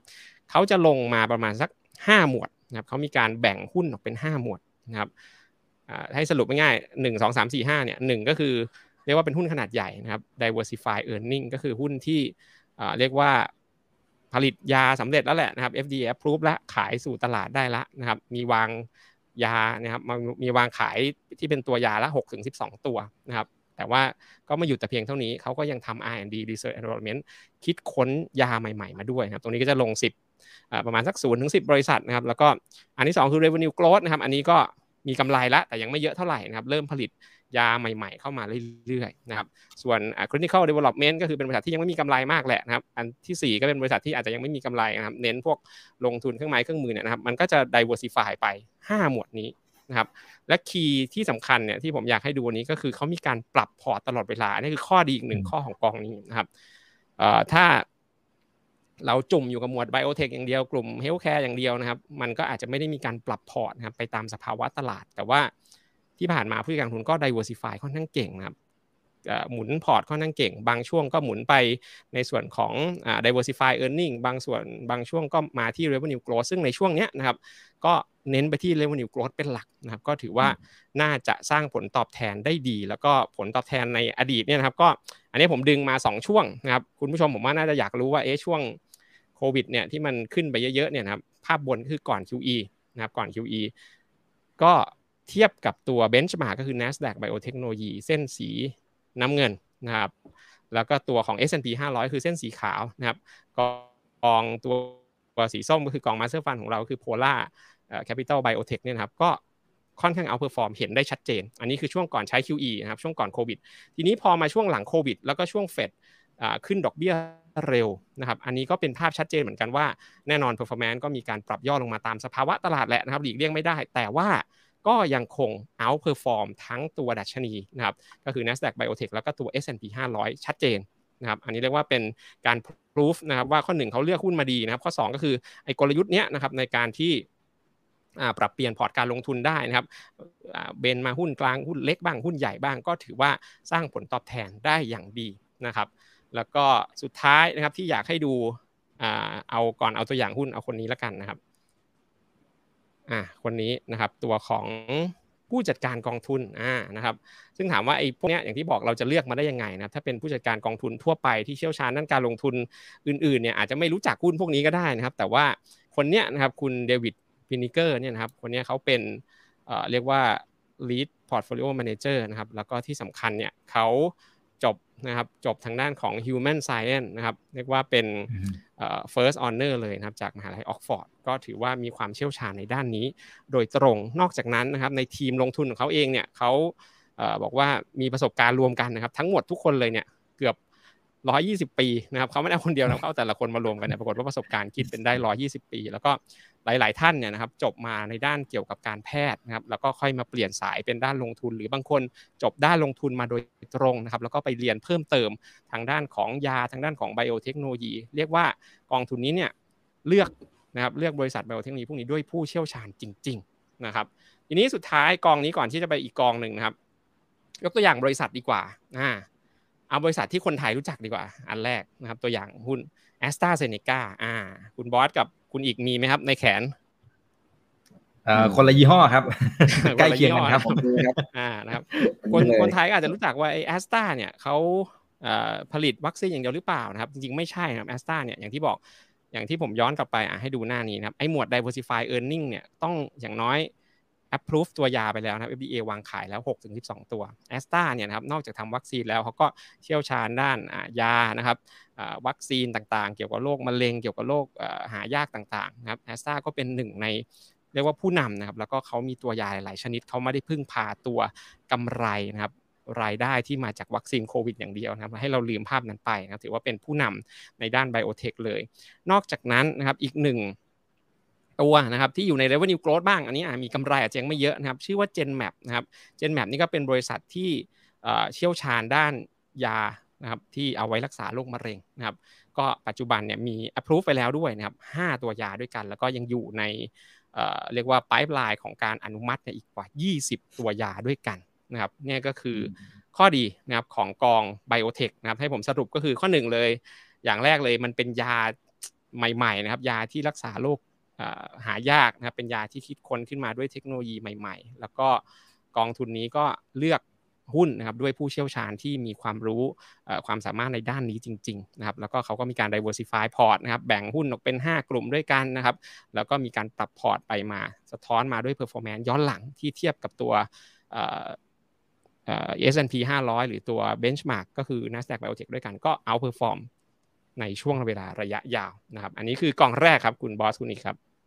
ครับผม อ่า ขอบคุณนะครับ อ่า คุณลงทุนฟุตบอลบอกสวัสดีครับนะฮะ หลายท่านบอกว่าโอกาสเติบโตเป็นอย่างไรเดี๋ยว เดี๋ยวกลับมาตอนท้ายแล้วกันนะครับ เพราะเราเผื่อแป๊บเดียวนี่ก็สี่สิบห้าทีแล้วนะ นะครับ อ่า งั้นพี่เสาเชิญกองที่สองต่อเลยครับ แล้วเดี๋ยวมาดูคำถามกัน ครับซัดกองสองเลยนะครับ อีกกองหนึ่งนะครับ กองนี้จะว่าเป็น บียอนไปมากกว่ายาละนะครับกองนี้ชื่อว่าตัว TGH Digi นะครับ Tisco Global Digital Health Equity นะครับจำชื่อสั้นๆดีกว่าคุณผู้ชม TGH Digi นะครับกองนี้นะครับมาจุดเด่นยังไงบ้างนะครับ อย่างแรกเลยก็คือ เอาชื่อก่อนนะครับ เอาชื่อก่อน เอเมื่อกี้เราคุยกัน health ใช่ไหมครับ อันนี้มีดิจิตอลด้วย ก็คือเอาเทคโนโลยีนะครับที่เป็นดิจิตอลเนี่ยเข้ามาผสานรวมกันกับตัว healthcare นะครับ เอาเทคโนโลยี เข้ามาช่วยลดต้นทุน เพิ่มการเข้าถึง healthcare เพิ่มประสิทธิภาพในการรักษาโรคนะครับมันผนวกเข้าด้วยกันเลยเป็นกอง global digital health แล้วก็ถือว่าเป็นข้อดีนะครับ นอกจากนั้นนะครับจุดเด่นของกองนี้นะครับ อันนี้ก็จะเป็นหุ้นที่อยู่ในกลุ่มโกลดบางส่วนแหละนะครับ ก็ราคาหุ้นก็ปรับฐานลงมานะครับ แต่ว่ารายได้เติบโตเฉลี่ยยังดีอยู่นะครับ เรียกว่าราคาดิสคาวมาล้วนะครับ ก็ น่าจะเป็นโอกาสในการลงทุนในช่วงนี้ แล้วก็ข้อที่ 3 ก็คล้ายๆกันนะครับแน่นอนหุ้นพวกนี้เนี่ยจะไปหาผู้จัดการกองทุนที่เชี่ยวชาญการทุนทั่วไปก็คงไม่ได้นะครับกองนี้ก็เช่นเดียวกันมีผู้จัดการกองทุนที่มีความสามารถนะครับมีความเชี่ยวชาญในการเฟ้นหาหุ้นนะครับอันนี้คือกองที่2นะครับกองนี้ Master Fund เนี่ยลงในกองที่ชื่อว่า Credit Suisse Digital Health Equity นะครับอย่างแรกนะครับมาดูข้อดีกันเลย กองนี้ ลงใน Digital Health อย่างแรก อันนี้ไม่ได้อิงจากข้อมูลของ ตัว Master Fund ของของตัว Credit Suisse เองนะครับแต่ว่าไปดึงข้อมูลที่เรียกว่าเป็นคนกลางทำให้ละ Statista เนี่ยนะครับเขาประเมินว่าตัว global digital health market นะครับก็คือมูลค่าตลาดของ digital health เนี่ยน่าจะเพิ่มขึ้นไปเรื่อยๆนะครับถ้าเราดูเขาคาดการณ์ไปจนถึงปี 2025 เนี่ยน่าจะสูงถึง 657 billion นะครับเราคิดภาพตามก็ก็ได้นะครับ เทคโนโลยีมันทันสมัยขึ้นเรื่อยๆนะอุปกรณ์ใหม่ๆ ออกมาเรื่อยๆ มูลค่า ที่อยู่ใน digital health เนี่ยก็มีโอกาสที่จะเพิ่มขึ้นเรื่อยๆนะครับนอกจากนั้นอ่าตัวนี้ผมก็ดึงคล้ายๆ กับตัวของไบโอเทคมานะครับผลการดำเนินงานของบริษัทที่อยู่ในกองทุนนะครับก็มีทิศทางการเติบโตที่ชัดเจนเช่นเดียวกันครับอย่างเช่นตัว revenue เองนะครับในปี 2022-2023 ก็ยังมีโอกาสเติบโตได้ดีนะครับอย่างที่คุณบอสสรุปให้ดูไปแล้วว่า ในช่วงที่เป็น recession อะไรก็ตามเนี่ยนะครับบริษัทพวกนี้ก็ยังมีรายได้ที่เติบโตได้อย่างสม่ำเสมออยู่นะครับ แล้วก็ที่สำคัญอันนี้อยากให้ดูเลยนะครับ บางคนบอกว่า เอ๊มันยังแพงอยู่ไหมหุ้นพวกนี้นะครับ ลงมาเยอะแล้ว อันเนี้ยนะครับก็คือ valuation เนี่ยลงมาเยอะมากแล้วนะครับ บางบริษัทเนี่ยลงมาถึงช่วงก่อนโควิดละนะครับ ก่อน QE ก่อนทุกอย่างละนะครับ เรียกว่าถูกมากๆแล้วสำหรับหุ้นที่อยู่ในกองทุน TGS Digi นะครับนั้นก็ถือว่าเป็นโอกาสสำคัญนะครับ แล้วก็ตัวของหมวดหมู่หุ้นนะครับต่างจาก ตัว biotech นะครับ อันนี้เขาก็จะแบ่งเป็น 3 หมวดนะครับ มี research and development นะครับ treatment แล้วก็ efficiency นะครับ ก็ครอบคลุมทุกด้านที่เอาเทคโนโลยีเข้ามาเป็นส่วนช่วยในการแพทย์นะครับ อุปกรณ์เองก็ดีเรื่องของการเก็บรวบรวมข้อมูลเองก็ดีนะครับ อันนี้ก็ถือว่าเป็นการกระจายหมวดการลงทุนนะครับ ทีนี้มาดูวิธีการลงทุนบ้างนะครับ หุ้นทั่วโลกนะครับ40,000 กว่าตัวนะครับ ผู้จัดการกองทุนทีมลงทุนของทาง Credit Suisse digital health เนี่ยเขาคัดออกมาก่อนนะครับ เอาบริษัทที่ เกี่ยวข้องก่อนนะครับ เอาแค่ลิงก์ก่อน เกี่ยวข้องกับ digital health นะครับ มีอยู่ประมาณ 400 บริษัทนะครับทั่วโลก แต่เขาจะคัดเลือกมาให้อยู่ใน Universe เนี่ยเพียงแค่ 200ถึง250 บริษัท ถามว่าทำไม 200 กับ 200ถึง250 บริษัทเนี่ยเข้ามาอยู่ใน Universe ได้ เพราะกองนี้นะครับเน้นอะไรก็ตามที่เป็น pure play คำว่า pure play ก็คือรายได้ครึ่งหนึ่งนะครับมาจากอะไรก็ตามที่เป็น digital health จริงๆนะครับบางคนอาจจะนึกภาพเอ๊ะ digital health เราซื้อ Apple Watch เนี่ยนะครับมันลิงก์กับ digital health หรือเปล่า แต่พวกนั้นอ่ารายได้ไม่ได้มาจากตัว digital health จริงๆ ดังนั้นบริษัทพวกนี้นะครับที่ผู้จัดการลงทุนเลือกลงทุนเนี่ยมันจะเติบโตไปพร้อมกับ theme digital health จริงๆ เพราะว่าหุ้นที่อยู่ใน universe 200ถึง250ตัวเนี่ยเรียกว่า เป็นเพียวเพย์จริงๆนะครับหลังจากนั้นก็คัดหุ้นมาอยู่ในพอร์ต 40-60 ตัวนะครับแล้วก็ที่สำคัญเนี่ยเขาจะเน้นในการที่มองภาพระยะยาวเป็นหลักนะผู้การลงทุนเนี่ยมองเทรนถึง 7-10 ปีเลยนะครับในการเติบโตของแต่ละอันนะครับแล้วก็เขาจะใช้วิธี bottom up นะครับในการที่จะเลือกเข้าไปลงทุนนะครับอันนี้คือกอง TGS ดิจิยกตัวอย่างหุ้นบ้างนะครับสุดท้ายอะอันนี้น่าสนใจมากก็คือตัว Dexcom อ่า Dexcom ทำอะไรนะครับ อุปกรณ์ตรวจระดับน้ำตาลในเลือดน้องคุณบอสเคยตรวจน้ำตาลในเลือดไหมครับ ยังเลยครับ เคยเคยตรวจแต่เคยเคยเห็นเพื่อนไหมมีเพื่อนแบบเป็นเบาหวานขึ้นเนี่ยเราต้องตรวจยังไงเวลาเจาะเลือดครับเจาะที่ปลายนิ้วหรือเปล่าตลอดเลยนะครับ อ่า เจาะที่ปลายนิ้วนะครับเจาะที่หลอดไปนะครับเรียกว่าใครที่กลัวเข็มเนี่ยก็ไม่อยากที่จะเป็นเบาหวานเลยนะครับ แต่ว่าตัว Dexcom เนี่ยเรียกว่าเข้ามาแก้ pain point ตรงนี้นะครับ เขามีอุปกรณ์ที่ตรวจระดับน้ำตาลในเลือดเนี่ยนะครับ โดยที่เกาะนะครับเกาะกับผิวหนังโดยที่ไม่ต้องเจาะนะครับ ไม่ไม่เจ็บเลย แล้วก็ส่งสัญญาณมาเตือนระดับกูโคสต่ำระดับกูโคสสูงเนี่ยก็ส่งมาเครื่องจะลิงก์ไปในมือถือก็ได้นะครับ คุณผู้ชมที่อยากจะสนใจเครื่องนี้นะครับลองไปเซิร์ช Google เอ่อ search YouTube ดูก็ได้นะครับ Dexcom G6 เนี่ยนะครับลองไป search ดูตัวนี้ผมเห็นมียูทูบเบอร์เริ่มรีวิวแล้วนะครับก็ไปดูกันได้ อันนี้ก็ถือว่าเป็นบริษัทที่กองทุนเนี่ยลงมานานมากนะครับเป็นเป็นเทคโนโลยีเป็น ตัวที่สะท้อน digital health เต็มๆเลยแหละนะครับเอาเทคโนโลยีเข้ามาแก้ปัญหาเรื่องของสุขภาพเรื่องของ healthcare นะครับตัวที่2นะผมยกตัวอย่างอันหนึ่งแล้วกันนะครับ ก็คือตัวของอ่าเนี่ยนะครับเป็นเครื่องมืออีกเครื่องมือหนึ่งนะครับที่แตกต่างกับตัวของตัวของ Dexcom ละนะครับ อีกตัวหนึ่งเนี่ยไอริทึมนะครับตัวเนี้ยเขาทำเครื่องที่ตรวจคลื่นไฟฟ้าหัวใจ อ่านะครับ เครื่องนี้เรียกว่าเครื่อง CO นะครับ เครื่อง CO เอามาติดอยู่ตรงหน้าอกนะครับ เอามาติดอยู่ตรงหน้าอก ถ้าเกิดเป็นก่อนหน้านี้เมื่อสักครู่เจาะเลือดเบาหวานเนี่ยต้องต้องเข็มใช่ไหมครับ เมื่อก่อนถ้าเกิดตรวจคลื่นไฟฟ้าก็ต้องโอ้โหสายไฟฟ้าระยงระยางเลยนะครับทุกวันนี้ไม่ต้องละนะครับ ถ้ามีเครื่อง CO รุ่นนี้นะครับ เจาะไม่ต้องเจาะนะครับ แตะแตะไว้ตรงหน้าอกก็สามารถวัดคลื่นหัวใจได้นะครับ ก็ถือว่าเป็นพวกนี้นะครับเป็นอุปกรณ์ที่ใช้เทคโนโลยีในการ ช่วยในการเพิ่มประสิทธิภาพในการรักษานะครับ ก็ถือว่าเป็นตัวอย่างหุ้นละกันนะครับสำหรับตัวนี้นะครับ ส่วนทีมลงทุนก็เช่นเดียวกันนะครับ มีความเชี่ยวชาญในหมวดนี้เป็นพิเศษนะครับ แล้วก็ตัวของ ผู้จัดการทุนที่เป็น lead portfolio manager เองนะคุณโทมัสอมรินเนี่ยก็มีประสบการณ์มาอย่างยาวนานนะครับเรียกว่าลงทุนในหุ้นมาตั้งแต่ 2002 แล้วก็เริ่มที่จะเจาะในหมวด biotech เจาะในหมวดเทคโนโลยีที่เป็น healthcare นะครับเกี่ยวข้องโดยตรงก็เรียกว่าเลือกโดยผู้เชี่ยวชาญจริง ๆ นะครับ นี่ก็คือ 2 กองนะครับที่เรียกว่าคุณผู้ชมฟังแล้วอาจจะนึกภาพ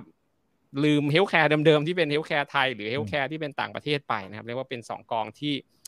น่าจะ เรียกว่าเติบโตไปพร้อมกับกลุ่มเฮลท์แคร์ที่มันน่าจะโตไปได้นะครับ ทั้ง T Biotech แล้วก็ TGS d g ครับครับ อ่า ก็เป็นโอกาสที่ดีมากๆนะครับสำหรับการลงทุนนะนะครับ เดี๋ยวผมขอดูคำถามหน่อยสักสองสามคำถามนะครับ น่าจะได้ประมาณนี้นะฮะคุณโทนี่โอ้โหถามตรงประเด็นมากเขาบอกว่าโอ้พี่ๆครับ ถ้าเลือกสักหนึ่งกองเนี่ย เอาแบบถือยาวๆเลย ระหว่างไบโอเทคกับ digital health เนี่ยจะเลือกอะไรดีเพราะอะไรขอเหตุผลหน่อยครับ อืม นะครับ แน่นอนแต่ละคนไม่เหมือนกันนะครับ ผมเอาข้อดีของแต่ละกองแล้วก็เหมาะกับสไตล์ใครมากกว่าแน่นอนจริงเราอยากให้ลง 2 กองนะครับ ทั้ง biotech แล้วก็ digital health แต่ว่าถ้าเกิดเอาแต่ละสไตล์แต่ละคนเนี่ย ถ้าคุณเป็นคนที่ไม่ได้บู๊มากนะครับโฟกัสที่ยานะครับ ผันผวนน้อยหน่อยนะครับ อย่างที่ผมให้ดูกองแรกคือ biotech นั่นแหละนะครับฟันเมเจอร์ผู้การทุนจะปรับเปลี่ยนนะครับ หุ้นกลางบ้าง หุ้นเล็กบ้าง ไม่ได้ลงหุ้นกลางหุ้นเล็กอย่างเดียวนะครับ กองนี้ก็อาจจะเหมาะคนที่หัวใจหัวใจเต้นได้ ช้าหน่อยนะครับ เรียกว่าเน้นความมันผวนน้อยนะครับ เติบโตไปพร้อมกับพวกยารักษาโรคใหม่ๆ พวกนี้ไบโอเทคแต่ถ้าเกิดใครที่ชอบความตื่นเต้นนะครับอะหวังโกรธระยะยาวที่ผมบอกผู้จัดการทุนลง 7-10 ปีเลือกเลือก TGS ดิจินะครับ ก็ขึ้นอยู่กับว่าเราเราเป็นสไตล์ไหนนะครับ เราชอบความผันผวนนะครับรับความผันผวนได้สูง หรือรับความผันผวนได้ต่ำชอบความนิ่งผันผวนน้อยหน่อยนะครับ ก็เลือกเอาตามความสะดวกนะครับ ถ้าให้ดีก็ แหมคนเราไม่จำเป็นต้องลงกองเดียวนะผมว่านะครับมีร้อยหนึ่งก็ลง TTS ดิจิสักห้าสิบนะครับห้าสิบเปอร์เซ็นต์ลงทีประเทศสักห้าสิบเปอร์เซ็นต์นะครับแต่ว่าถ้าเกิดเลือกได้หนึ่งกองก็อย่างที่บอกกลับไปถามตัวเองนะครับว่าเป็นคนสไตล์ไหนครับครับอ่าขอบคุณนะครับเอ่อเท่าที่ดูตรงนี้อัตราแลกเปลี่ยนมีนโยบายอย่างไรคะอืมอ่าเดี๋ยวผมอ่านขึ้นสไลด์ให้ดูนะครับ ครับอ่านะครับช่วงนี้มันอ่อนค่าครับ อ่าใช่ไหมคุณสักพี่สาว TGS ก่อนนะครับก็เลยก็กังวลอืมอ่าป้องกันตอนนี้ป้องกันความเสี่ยงได้อัตราแลกเปลี่ยน90นะครับ ครับมโอเคนะครับนะส่วนฮะอีกอ่ากองส่วนหนึ่ง Biotech ผมอืมไถกลับไปก่อนนะครับมาครับอ่าทักทายทุกๆท่านนะครับป้คุองณกัอั90ครรัตเหมือนกันอ่าอืมครับ โอเค ครับได้ครับ ก็อันนี้เป็นตัวนโยบายนะครับ เอ่อขอดูคำถามนี้หน่อยครับ คุณบิตคอยนะชื่อบิตคอยนะนะเขาบอกว่าอ่าขอความเห็นเทเลเมดิซินกับ Virtual Healthcare หน่อยครับ ถ้าสมมติสถานการณ์เป็นปกติแล้วไม่ได้มีเรื่องของโควิด เนี่ย กลุ่มนี้หมดอนาคตเลยหรือเปล่า หรือยังน่าสนใจอยู่ครับเอออ่าครับจริงๆก็เดี๋ยวผมอะช่วยเอาพี่เดี๋สาวตอบแล้วเดี๋ยวกันพี่เสริมเดี๋ยวพี่เสริมหุ้นได้เลยเทเลดอกให้นะคอะรับพูดกันตามตรง โอเคครับครับผมก็ต้องบอกว่าณวันนี้นะครับ เวลาเราไปหาหมอทีหนึ่งเนี่ย กว่าที่เราจะ ขับรถจากบ้านถูกไหมครับ ไปโรงพยาบาลเนี่ยจริงๆมันใช้เวลาจริงๆเขาเขาเฉลี่ยกันมานะครับ มันใช้เวลาตกอยู่ประมาณสักชั่วโมงสองชั่วโมงเลย กว่าที่เราจะได้ไปเจอหมอนะครับ พอไปเจอหมอจริงๆเนี่ยเขาก็บอกว่าเราอะมีเวลาที่อยู่กับหมอคุยกันจริงๆเนี่ยแค่เจ็ดนาทีเท่านั้นเองนะครับ นั่นหลจะต้องกลับบ้านจากโรงพยาบาลกลับมาบ้านอีกนะครับ เพราะฉะนั้นเนี่ยก็ผมคิดว่าจริงๆในในมุมของเรื่องเทเล m มดิซินแล้วก็ virtual healthcare เนี่ยมันเป็นเทรนที่มันกำลังวิ่งไปนี่แหละนะครับว่าคนเนี่ยไม่ได้ไม่ได้อยากจะใช้เวลา นานๆอยู่บนถนนนะครับ แล้วก็ถ้าสมมุติว่าอ่าโรคส่วนใหญ่เนี่ยหรือว่าโรคที่เป็นเนี่ยมันสามารถคุยกับหมอผ่านออนไลน์ได้นะครับ แล้วก็มีการสั่งยามีการไปซื้อยาเองได้เนี่ยแล้วกินเองได้โดยโดยไม่ได้มีปัญหาอะไรเนี่ยเขาก็พยายามที่จะไม่อยากไปเจอหมอแล้วนะครับก็คือเจอออนไลน์แทนนะครับ ก็ว่ามันก็เป็นอ่าเรียกว่าเป็นรถแมพแล้วกันนะครับ ที่มันกำลังวิ่งไปในปัจจุบันนะครับ ซึ่งจริงๆในต่างประเทศเนี่ยมันค่อนข้างบูมมากนะครับ แต่ว่าในไทยอาจจะยังค่อนข้างน้อยอยู่นะครับ อืมอืมอืมครับหรือซึ่งอย่อีกท่านหนึ่งเขาถามเทเลดอกบริษัทที่ด้วยราอาจจะคุ้นเคกันที่ชื่อที่ชื่อเทเลดอกอ่าเนี่ยครับก็เอ่อจริง ๆ ถ้าเกิดเราไปดูท็อปโ o ดิ้งในแต่ละช่วงเวลานะครับของกองเครดิตสวิตที่เป็น TGS d i g i เนี่ยนะครับ ก่อนหน้านี้บางช่วงก็ถือเทเลดอกเป็นท็อปโ o ดิ้งอันดับต้นๆเลย ตอนนี้มีการลดสัดส่วนลงมาละนะครับ ไม่ใช่ว่าผู้จัดการกองทุนมองหุ้นตัวนี้ไม่ดีแล้วนะครับ แต่ว่าก็มองว่าแน่นอนโอกาสเติบโตหรือกำไรเนี่ยก็เรียกว่าให้มัน normalize ก่อนนะครับให้มีความชัดเจนก่อนว่ายังเติบโตได้ดีอยู่ แล้วก็ ไอราคาหุ้น Teladoc ที่ลงมาเนี่ยมันไม่ใช่เรื่องของเอ่อกำไรหรือว่ารายได้คนใช้ลดลงอย่างเดียวนะครับ มันมีการเอาเงินของบริษัทเนี่ยไปซื้อกิจการมาเพิ่มเติมนะครับให้เพิ่มประสิทธิภาพของบริษัทเข้าไปอีกนั้นระยะยาวเนี่ยก็น่าจะยังโตได้ดีอยู่นะครับแต่ว่าผู้จัดการกองทุนมีการลดน้ำหนักลงมาละนะครับถ้าเกิดพูดพูดเฉพาะตัว Teladoc ที่เป็นเรียกว่าเป็นผู้นำของ telemedicine เลยก็ว่าได้นะครับก็ไม่ไม่ได้อยู่ในท็อปโ o ดิ้งอันดับต้นๆเหมือนเมื่อก่อนละแต่ยังมีอยู่ในกองทุนนะครับครับอ่าขอบคุณนะครับ คุณเคนโดนะฮะผมว่าอันนี้น่าสนใจ นะครับน่าจะโดนใจใครหลายๆ คน ขอสอบถามค่ะ หุ้นเหล่านี้เนี่ยมันเป็นหุ้นที่ต้องใช้เม็ดเงินลงทุนสูงมากนะเรื่องของการอืมทำวิจัยต่างๆ แถมมีโอกาสล้มเหลวสูงแบบสุดๆเลย มันไม่เสี่ยงไปเหรอฮะ บางตัวมันขาดทุนอยู่ไม่ใช่เหรอคะนะฮะอืมแล้วการจะวิเคราะห์พวก valuation จะทำอย่างไรผู้จัดการกองทุนเขาทำอย่างไรคะอืมอืมนะครับอะอย่างแรกก็คือตัวไบโอเทคก่อนละกันตัวไบโอเทคเนี่ยแน่นอนอย่างที่ผมให้ดูอะขออนุญาตขึ้นสไลด์อีกรอบนะครับ ได้ครับตัวของผู้จัดการทุนเนี่ยเขาไม่ได้ลงเฉพาะหุ้นกลางหุ้นเล็กนะครับเขาลงหุ้นใหญ่ด้วย อย่างแรกก็คือข้อ 1 ข้อ2เนี่ยตัวของอ่า diversify earning อันนี้คือบริษัทใหญ่ ๆ ที่ยานะครับไอตัวยารักษาโรคที่หายากเนี่ย approve อนุมัติวางขายละ 6-12 ตัวนะครับ กลุ่มที่ 2 revenue growth เนี่ยก็มีบางตัวที่ approve วางขายแล้ว 1-2 ชนิดนะครับ ดังนั้นถ้าถามว่า biotech เนี่ยจะเป็นการผสมกันนะครับ ทั้งหุ้นกลางหุ้นเล็กนะครับแล้วก็หุ้นใหญ่ด้วยมีการผสมกันไม่ได้ลงหุ้นกลางหุ้นเล็กอย่างเดียวนะครับในในภาพของไบโอเทคมีการเบลนได้นะครับแต่ถามว่าบริษัทขนาดกลางขนาดเล็กเนี่ยเขาประเมิน valuation ยังไงนะครับแน่นอนบริษัทที่เป็น growth เนี่ยอาจจะไม่ได้ดูตัวของสัดส่วน ค่าเรียกว่าอัตราส่วนทางเงินแบบเดิมๆนะอาจจะดู PE ไม่ได้อย่างเดียวก็ดูตัวของ enterprise value นะครับก็คือตัวของ EV per sale ด้วยนะครับเทียบกับตัวรายได้ที่เติบโต ถ้าเกิดเราเทียบกับค่าแบบเก่าๆเนี่ยเราเอา PE ซึ่งบริษัทพวกเนี้ยเปิดขนาดกลางขนาดเล็กมันยังไม่ได้มี e a r n i n g โตนะครับก็มีแต่รายได้เขาก็จะดูตัว enterprise value เข้ามาแทนนะครับซึ่งอย่างแรกเลยกองเนี้ยถ้าเป็น biotech เนี่ยสบายใจได้ก่อนเพราะว่ามีมี หุ้นใหญ่หุ้นกลางเนี่ยผสมอยู่ด้วย บางช่วงที่มองว่าตลาดมันน่าจะไปทางหุ้นกลางหุ้นใหญ่ผู้จัดการทุนก็ถ่ายไปทางนั้นครับใส่ไปทางนั้น แล้วก็ไอ้บริษัทหุ้นที่เป็นเล็กเนี่ยครับก็ไม่ได้แปลว่าจะล้มเหลวอย่างเดียวนะครับผมยกตัวอย่าง 40-60 บริษัทเนี่ยอย่างที่ผมบอกหุ้นตัวหนึ่งสมมุติว่าโห approve FDA approve ขึ้นมาวันหนึ่งเนะครับบริษัทใหญ่ขึ้นมาซื้อเนี่ยมันสามารถตูมเดียวเข้ามาได้ แล้วก็ทำให้ราคาหุ้นมันปรับตัวเพิ่มขึ้นได้ค่อนข้างสูงนะครับส่วนตัว TGS d g เองอ่าแน่นอนอาจจะเป็น ถ้าเทียบกันระหว่างตัวไบโอเทคเนี่ยอาจจะเป็นค่อนข้างไปทางไปทางโกลดหน่อยนะครับแต่ว่าหลาย ๆ ตัวนะครับที่อยู่ในกองทุนเองเนี่ยก็มีเรียกว่ามีการผลิตเครื่องไม้เครื่องมือนะครับหรือว่าวางตัวอุปกรณ์นะครับที่เขาผลิตออกมาเนี่ยออกมาสู่ตลาดแล้วนะครับส่วนวิธีประเมินเนี่ยก็จะคล้าย ๆ กับตัวของ ตัวที่เป็นไบโอเทคแหละนะครับเขาจะมองตัวเทคโนโลยีด้วยนะครับ แล้วก็อาจจะไม่ได้ดูตัว PE แต่เพียงอย่างเดียวนะครับเขาก็ใช้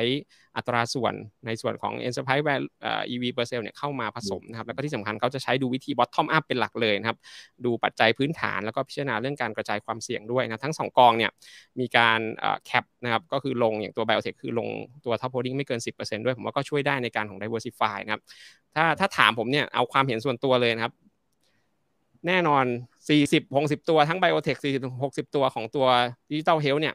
มันคงเป็นไปไม่ได้ต้องยอมรับนะครับที่ 60 ตัวมันจะ success ทั้งหมดนะครับมันจะโอ้โหกลายเป็นบูมผลิตยารักษาโรคร้ายแรงมาได้ ตัว digital health จะผลิตเครื่องไม้เครื่องมือขึ้นมาได้ แต่อย่างน้อยสมมติอะผมให้ 50 เลยสมมติแค่ครึ่งหนึ่งเนี่ยมัน success มันบูมขึ้นมาได้นะครับอย่างตัว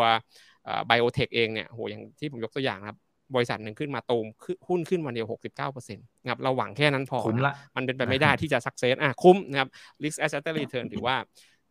มีโอกาสน่าคุ้มที่จะเสี่ยงลงทุนนะครับครับโอเคครับอ่ามีอีกหนึ่งคำถามน่าสนใจนะครับจริงๆมีหลายคำถามเลยนะฮะแต่ว่าด้วยเวลาน่าจะได้อีกสักหนึ่งถึงสองคำถามนะครับเออเขาบอกว่าอ้าวไปไหนนะฮะมันไหลครับมันไหลฮะขออภัยด้วยนะครับ เดี๋ยวนะฮะ โอเค เดี๋ยวคุณอารยาพิมพ์เข้ามาให้ความเห็นเพิ่มเติมกับพอยเมื่อสักครู่นี้นะครับที่บอกว่าที่สวิตเซอร์แลนด์เนี่ยเขาใช้ออนไลน์มา 3-4 ปีแล้วนะคะคุยโทรอย่างเดียวเลยอันนี้ confirm ค่ะนะครับโอเคนะฮะ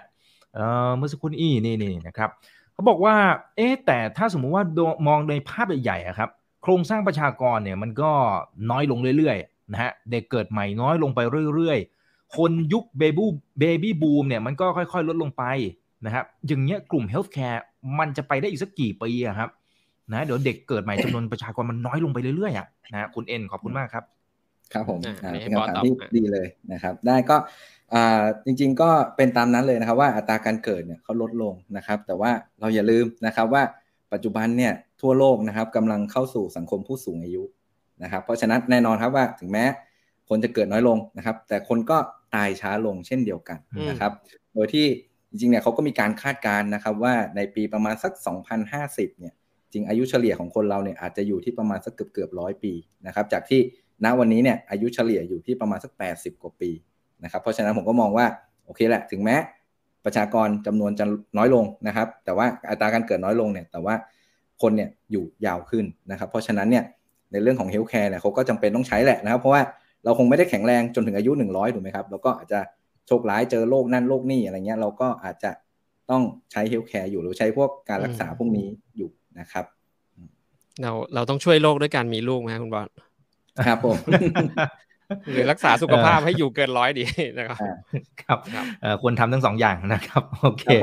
นะคุณออมเงินแซลนะครับบอกว่าโอ้ยช่วงนี้หลายสินทรัพย์ลงกันหมดแล้วนะสงสัยสินทรัพย์ที่ชื่อว่ายาดมเนี่ย น่าจะขายดีกว่านะนะครับเอออะโอเคนะครับเอาละเราคุยกันพอสมควรแล้วนะครับ เดี๋ยวให้พี่ๆทั้งสองท่านฝากทิ้งท้ายหน่อยรวมไปถึง ท่านไหนที่ฟังดูแล้ว เออ สนใจนะครับ มีโปรโมชั่นอะไรอย่างไรนะครับ แล้วจะติดต่ออย่างไรเชิญเลยครับอ่าบอสก่อนก็ได้ครับโอเคครับก็อ่าก็ต้องบอกนะครับว่าการลงทุนเนี่ยอย่างที่เรารู้ๆกันนะครับ ว่าการลงทุนเนี่ยมันคือการลงทุนเพื่ออนาคตถูกไหมครับ แล้วก็ ณวันนี้เนี่ยเราก็มีการคาดการณ์กันแล้วว่าไม่ว่าทั้งเป็นของเราหรือว่าของทั่วโลกเนี่ยก็คาดการณ์แล้วว่าในอนาคตเนี่ยเราจะเจอกับภาวะ recession แน่ๆนะครับไม่ว่าจะไตรมาสนี้ไตรมาสหน้าหรือปีหน้าเนี่ยมันมาแน่ๆนะครับเพราะฉะนั้นเนี่ยสิ่งที่เราทำได้นะครับในมุมของการลงทุนก็คือว่า เราคือปรับพอร์ตแหละพยายามจัดพอร์ตให้รับมือกับภาวะ recession ให้ได้นะครับ ซึ่งก็จากที่ผมแล้วก็ทางพี่สาวเนี่ยได้ได้เล่าให้คุณผู้ชมทุกท่านฟังเนี่ยก็กลุ่ม healthcare เป็นกลุ่มที่สามารถรอดพ้นแล้วก็เอาชนะภาวะ recession ได้นั่นเองนะครับ ส่วนกองทุนแน่นอนครับ เราก็ชอบในตัวของ biotechnology แล้วก็ digital healthcare นะครับ แต่ว่านะครับพิเศษเลยนะครับสำหรับผู้ลงทุนที่มีการลงทุนแล้วก็สะสมการลงทุนระหว่างในวันที่ 1 ถึง 31 กรกฎานี้นะครับก็คือเดือนนี้นี่แหละนะครับ ทุกๆอยอดสะสม 1 ล้านบาทขึ้นไปนะครับ หลังหักค่าธรรมเนียมการขายนะครับ ก็จะได้รับ Central Gift Card นะครับมูลค่า 1,000 บาทนะครับแล้วก็ในต่อที่2นะครับถ้ามีการซื้อหรือว่ามีการลงทุนผ่านแอปพลิเคชัน My Wealth นะครับหรือตัว Mobile Tank โมบายแบงกิ้งของ Tisco นะครับแล้วครบ 2 0 0 0 0 0อ่าก็คือต้องบอกว่าสะสมผ่านแอปพลิเคชัน ครบ 250,000 บาทขึ้นไปนะครับก็จะได้ Central Gift Card 500 บาทนะครับซึ่ง 2 โปรโมชั่นนี้สามารถใช้ร่วมกันได้นะครับแล้วก็ถ้า สงสัยข้อมูลหรือสนใจอะไรต่างๆเนี่ยก็สามารถโทรไปสอบถามทาง call center ได้นะครับ เบอร์ 0 2 6 3 3 6 0 0กด 2 กด 4 ครับผมอ่าอืมครับครับ ก็สำหรับผมฝากไว้นะครับ ติดตามคุณบอสกับผมได้นะครับ Facebook ก็ช่อง Tisco Advisory นะครับเพจแล้วก็ถ้า YouTube ของบริษัท Tisco เป็น Tisco Fun Station นะครับฟันวงเล็บดีนะครับ ฝากไปกดไลค์กด Subscribe กันด้วยนะครับ แล้วก็สุดท้ายฝากไว้สำหรับนักลงทุนเมื่อสักครู่บอกว่าโอ้ช่วงนี้ลงมาเยอะทุกสินทรัพย์นะอาจจะต้องใช้ยาดมหรือเปล่านะผมก็อยากให้คุณผู้ชมดมแล้วก็สูดลมหายใจลึกๆนะครับแล้วก็มองภาพไปข้างหน้านะครับ เงินเฟ้อเดี๋ยวมันขึ้นเดี๋ยวมันก็ลงนะครับ เศรษฐกิจ ดีเดี๋ยวมันก็กลับมา recession เดี๋ยวมันก็กลับมาดีนะมันเป็น cycle ของมันแต่ว่าสิ่งที่มันจะอยู่กับเราแน่นอนก็คือเรื่องของสุขภาพนะครับเรื่องของการดูแลสุขภาพเรื่องของยาเรื่องของโรคเนี่ยมันมันหนีเราไม่หนีเราไปไหนนะดังนั้น TBIOTECH กับ TGHDIGI ก็ถือว่าเป็นหนึ่งในทางเลือกการลงทุนที่ฝากไว้ในช่วงนี้ละกันทั้งสองกองทุนครับ ครับอ่าแต่แน่นอนครับทุกการลงทุนมีความเสี่ยงไงก็สอบถามข้อมูลเพิ่มเติมนะครับเอาให้มั่นใจก่อนนะครับว่าเราเข้าใจมันจริงๆนะครับเราจะได้ลงทุนอย่างสบายใจด้วย หรือจะไปดูที่เว็บไซต์ก็ได้นะครับ www.tiscowealth.com นะครับเอาละฮะช่วงนี้เวลาของรายการหมดลงแล้วนะครับ ครั้งหน้าเป็นเรื่องไหนรอติดตามนะครับ นี่คือไรนาวใบอีกบรรพททุกเรื่องที่นักทุนต้องรู้ขอบคุณตอนนี้ยังอยู่กัน 1,100 ท่านนะครับยังไงฝากกดไลค์กดแชร์กันด้วยนะ YouTube อย่าลืม Subscribe นะครับ วันนี้สวัสดีครับ ขอบคุณทั้งสองท่านด้วยนะครับ นะทั้งพี่สาวนะครับครับแล้วก็พี่บอสด้วยนะครับ ครั้งหน้าเดี๋ยวเจอกันใหม่นะ วันนี้สวัสดีครับ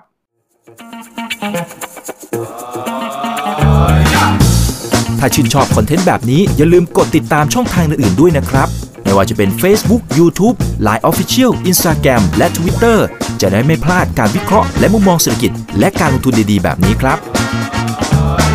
อย่าลืมนะครับว่าเริ่มต้นวันนี้ดีที่สุด ขอให้ทุกท่านโชคดี และมีอิสรภาพในการใช้ชีวิต ผมอีกบรรพฒนาเพิ่มสุขครับ